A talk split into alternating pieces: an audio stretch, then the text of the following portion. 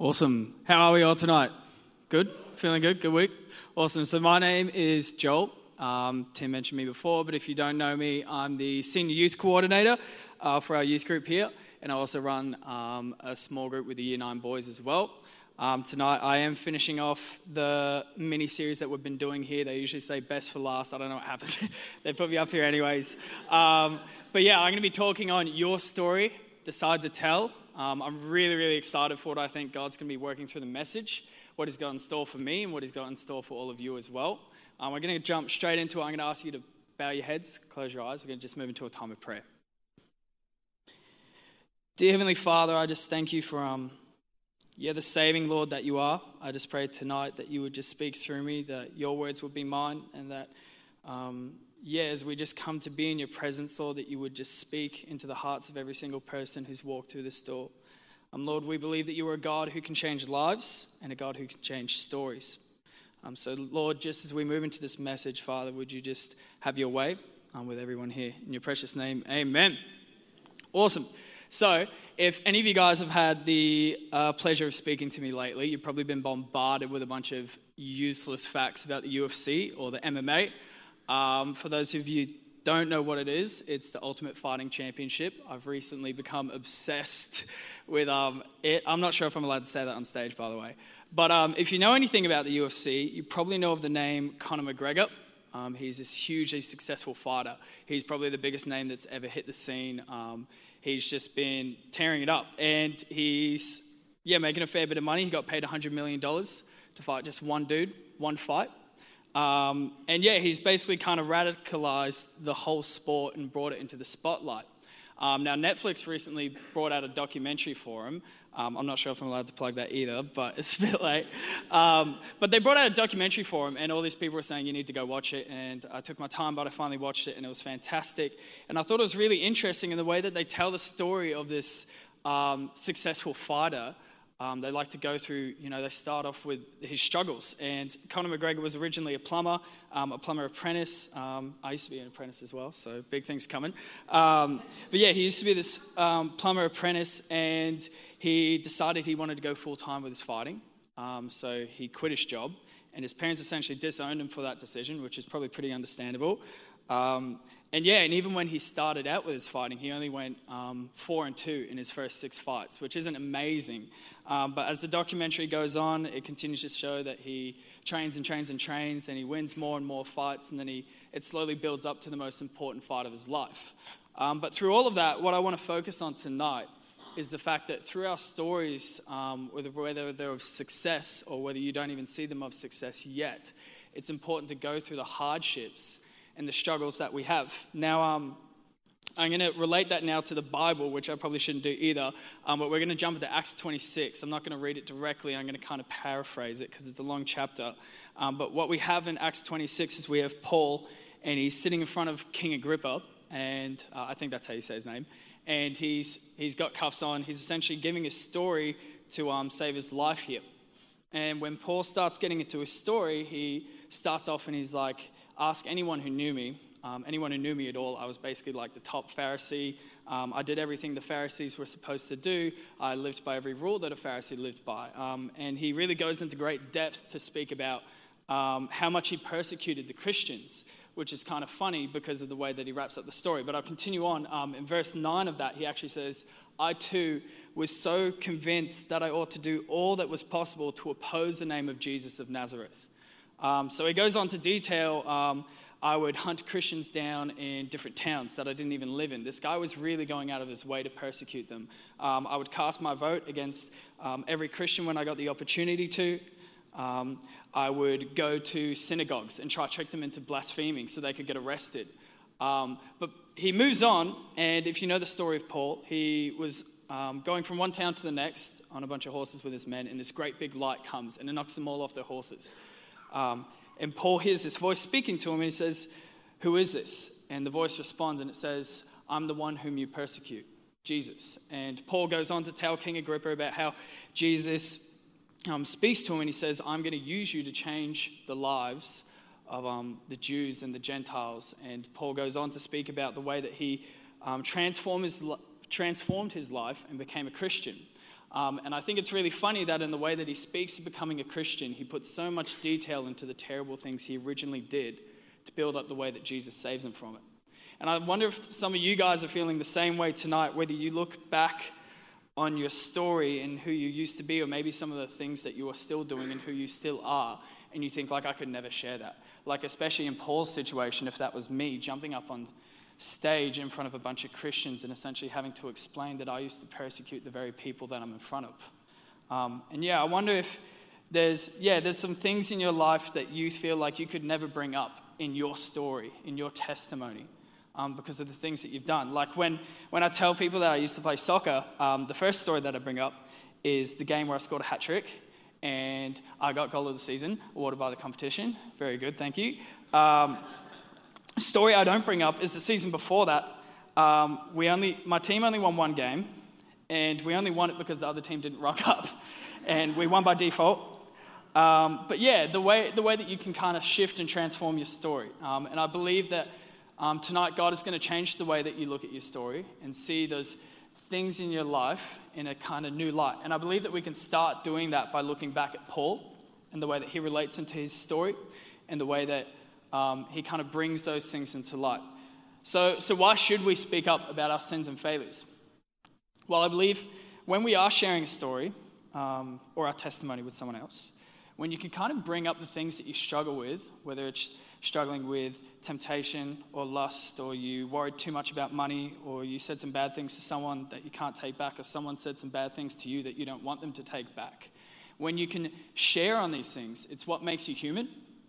And making you human can be very good in your story, because when you're human, other humans can relate to you. When you open up about yourself, other humans are like, oh, well, he's actually kind of like me. But the important thing about making yourself human in your own story is that you allow God to be the God of your story. See, when you're, when you're speaking your story and you try to cover up the bad things that you've done, or you're like, I'll just skip over on that, it's not too important, what you're doing is you're putting yourself in God's shoes. And when we when we try to hide the imperfections of ourselves and of the world, what we're doing is we're hiding God's saving grace in our brokenness. And the truth is, we are broken people. Um, and that sounds a bit do- dooming, but the best part about being broken people is knowing that we have a God who can save us. So yeah, through through our testimony, it's not meant to be a story of how we saved ourselves. It's a story about how God saved you. And in reality, God has a saving story for every person here. And I believe that he has a testimony in the heart of every single person here. Everyone has a story. And God can work through every single person's story. Now, I actually stole this from Lance. He messaged me, um, and I told him I was going to steal it. Um, it's a verse in the Bible that he mentioned, and it's Second Corinthians um, chapter four, verse seven. And it says, "We now have this light shining in our hearts, but we ourselves are like fragile clay jars containing this great treasure. This makes it clear that our great power is from God and not from ourselves." Now, I love that verse first off, because it's so humble, and the idea of us having God within us is great. But when Lance also spoke to me about it, he mentioned fragile jars with cracks in them. And it's through these cracks that God shines out through your life. And I think it's incredible to think that our brokenness, these cracks in us, are how God can shine through you and how he can work through you. And the issue is sometimes we see these cracks and we're like, we're going to try fix them. We can't actually fix them, but we can hide them. So we like chuck tape over the crack. But the issue is, if we're just taping over the cracks in our lives, we're not fixing them. We're just hiding them. And we're ruining God's ability to shine through the way that we are. Um, and as I say, as I say all this in addressing our mistakes and our areas of pain and the things that we've done wrong, it's not about listing them off, like coming up here and just dropping one big list of every single mistake from birth to now. Um, if that was the case, I'd be here all night.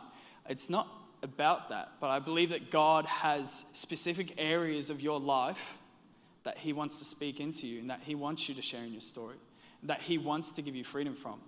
Because I believe that God will give you freedom from the areas of your life that he speaks into. Now, as I sat down and I was thinking about testimonies, um, and I was thinking of it like a book. I don't know why, but I realized if, if our testimony was in a book, there's no way it could be chapter one, because Jesus coming and dying on the cross would have to be chapter one, because until Jesus came and died on the cross, we didn't have a story to tell. We weren't saved by God. And I wonder if that would change the way that you look at your story, knowing that chapter one has come from someone coming and dying for you to give you a story to tell. And it's funny because it's similar to your testimony, but when Jesus came and died on the cross, um, people didn't see that as victory. Like when he was up on the cross and he was getting nailed into the wood and he was getting stabbed in the gut and he was getting spat on and he was getting laughed at and he was getting teased, um, his, his disciples and his friends, they didn't look at him and see that as victory. In fact, over the next few days, they didn't look back to his death and say, that's victory.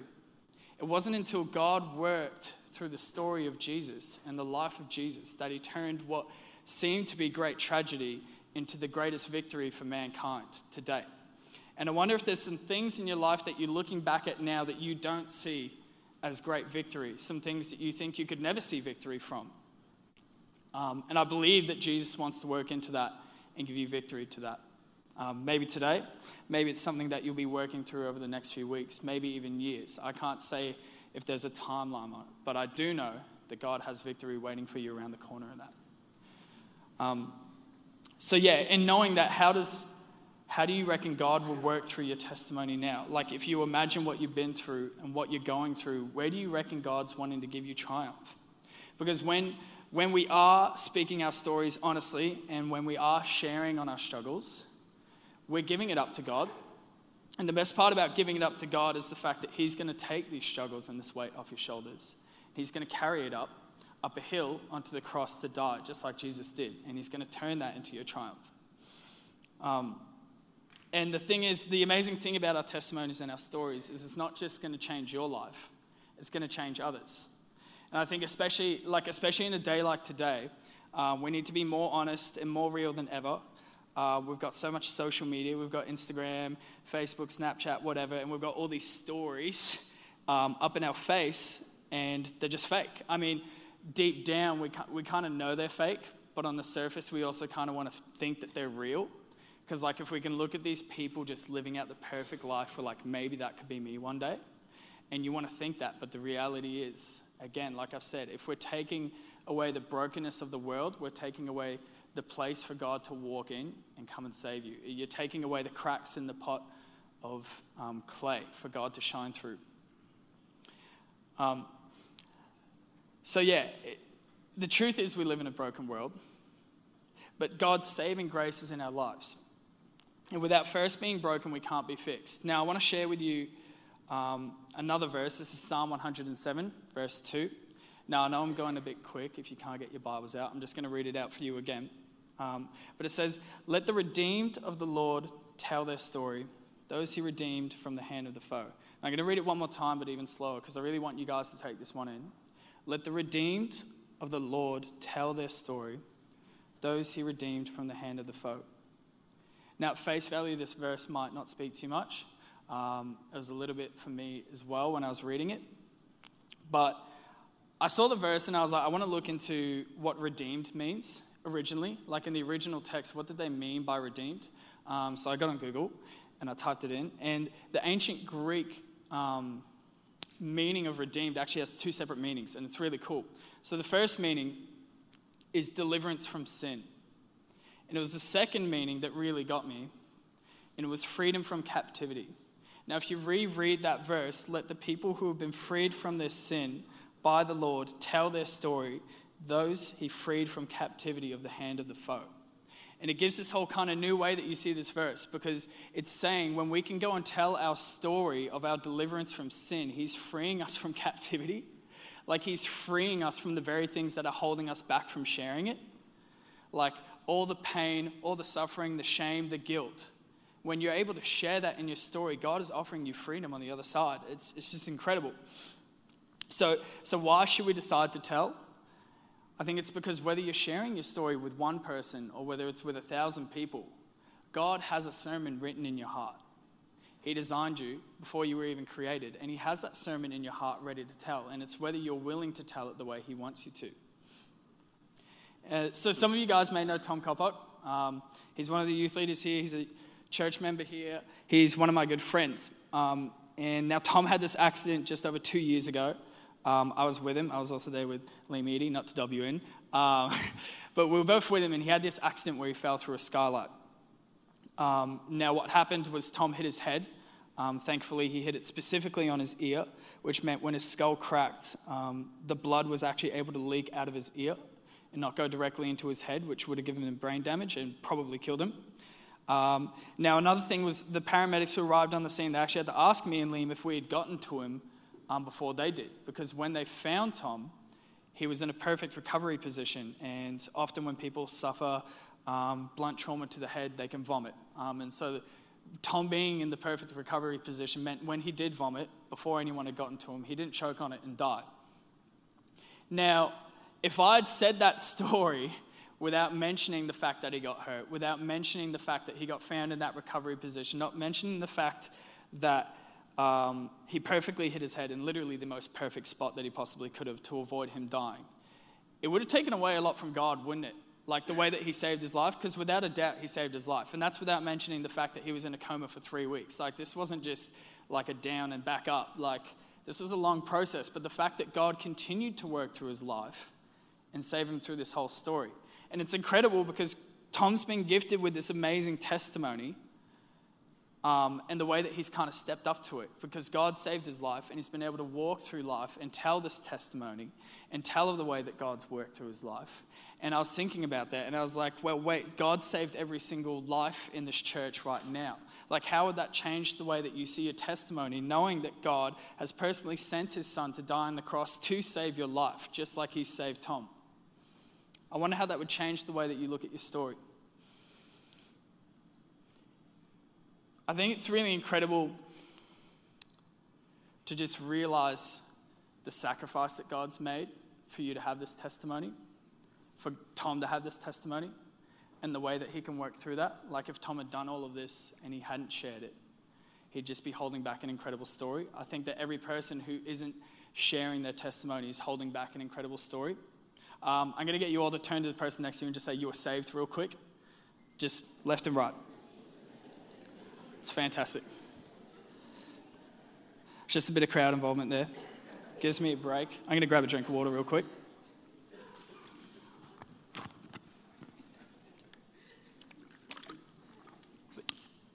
And we'll continue. As Christians, though, it's, well, a bit too close. As Christians, though, it is it is incredible the communities that we're surrounded by. Like, I'm speaking about sharing your story, and we're surrounded by this community of people who are more than happy to hear it. And like, it's the safest community you could ever jump in front of. Like, I'm up on stage, but I know at the end of the day, every person sitting in the seat is hopefully supporting me. Even if I came up here and absolutely bombed my sermon, um, the people that I'm speaking in front of is a loving and caring group who want to support me and see me do well.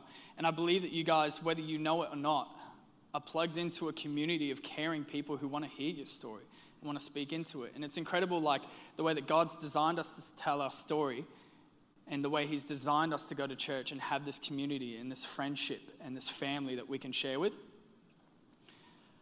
Now, um, as we look back at Paul and everything we did wrong, he was redeemed in every sense. Like all of these terrible things. He had, he had no shame in sharing it because he knew that God had saved him. And that's kind of the driving force of what your testimony should be. We shouldn't have shame. And trust me, I have a lot of shame. And I'm not saying I'm rid of it. But we shouldn't have shame in the things that we've done wrong because God has already saved us from it. Now, before I finish, I want to tell you the story of um, someone in my life who had every reason not to tell their story, to decide not to tell their story, I should say. Um, and her name was Bethany Wake, and she's my cousin. And yeah, eight years ago, Bethy was, um, she was diagnosed with a, an aggressive brain tumor. And it all started with me asking why she had a limp. And in the space of about a week, her whole life got turned around. And as things progressed, and this was actually really close to her birthday as well, which was a bit of a bummer. Um, and she was only fifteen years old, I should mention. And as things progressed, Bethy proceeded to lose everything that would seem important to a fifteen-year-old girl. Um, she was stuck in hospital all day, so she couldn't go to school and see her friends. Um, she lost her hair. She eventually lost her ability to move, um, her ability to walk and to use her hands, and slowly her ability to speak. And in the face of all of this, she leant on God for every second of every day. And as things got worse, we were able to witness her lean on him more and more. Sorry. And when some would have no reason to praise God, she had all the will in her heart to continue to praise him. And she, more and more people found out about this. It wasn't a private thing. Um, there's a lot of support and prayer networks going around. And she saw an opportunity as everyone began to hear about this as an opportunity to bring praise to God and to make a difference. And she she started a foundation called the um, Blue Box Foundation, which um, helps women overseas um, with unexpected pregnancies and stuff like that. Um, but she also took um, this opportunity to speak and to tell her story. Um, she did this in front of thousands of youth. Um, with no hair, hardly any voice, um, she essentially looked nothing like she used to look like, but she still went out and she told her story. And she gave praise to God every minute through it. And in the face of absolutely fear, she knew that her God would turn her struggles and her issues into triumph. She knew it was around the corner. Um, now, just a year after her original diagnosis, um, Beth passed away at the age of sixteen. But the lives that she changed by seeing her situation and realizing that she had a story to tell was incredible. And understanding that in the moment you may not see victory, and in the moment you may not see hope, but knowing that there's victory through God working in your story, she went out on a limb and she changed lives. Uh, I reckon some of you guys might feel the same way as Beth tonight. You might see, you might look back at some things in your life right now or things that are currently going on, and you just could not possibly see any victory coming from it or any redemption coming from these situations.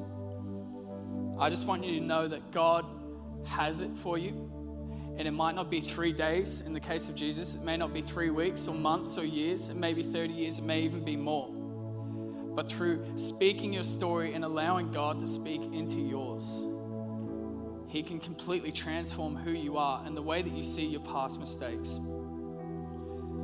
I want to encourage you guys to lift up those areas of your life tonight. If there's specific things that you can think of tonight, any areas at all that you feel like you need victory, that you need redemption, that you need change, whether it's through worship, whether it's through prayer, we got our prayer team on the side, whether it's through actually speaking to someone or one of our prayer team.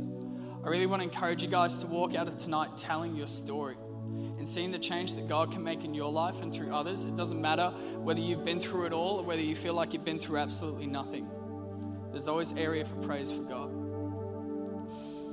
So I want to encourage you guys to not wait tonight.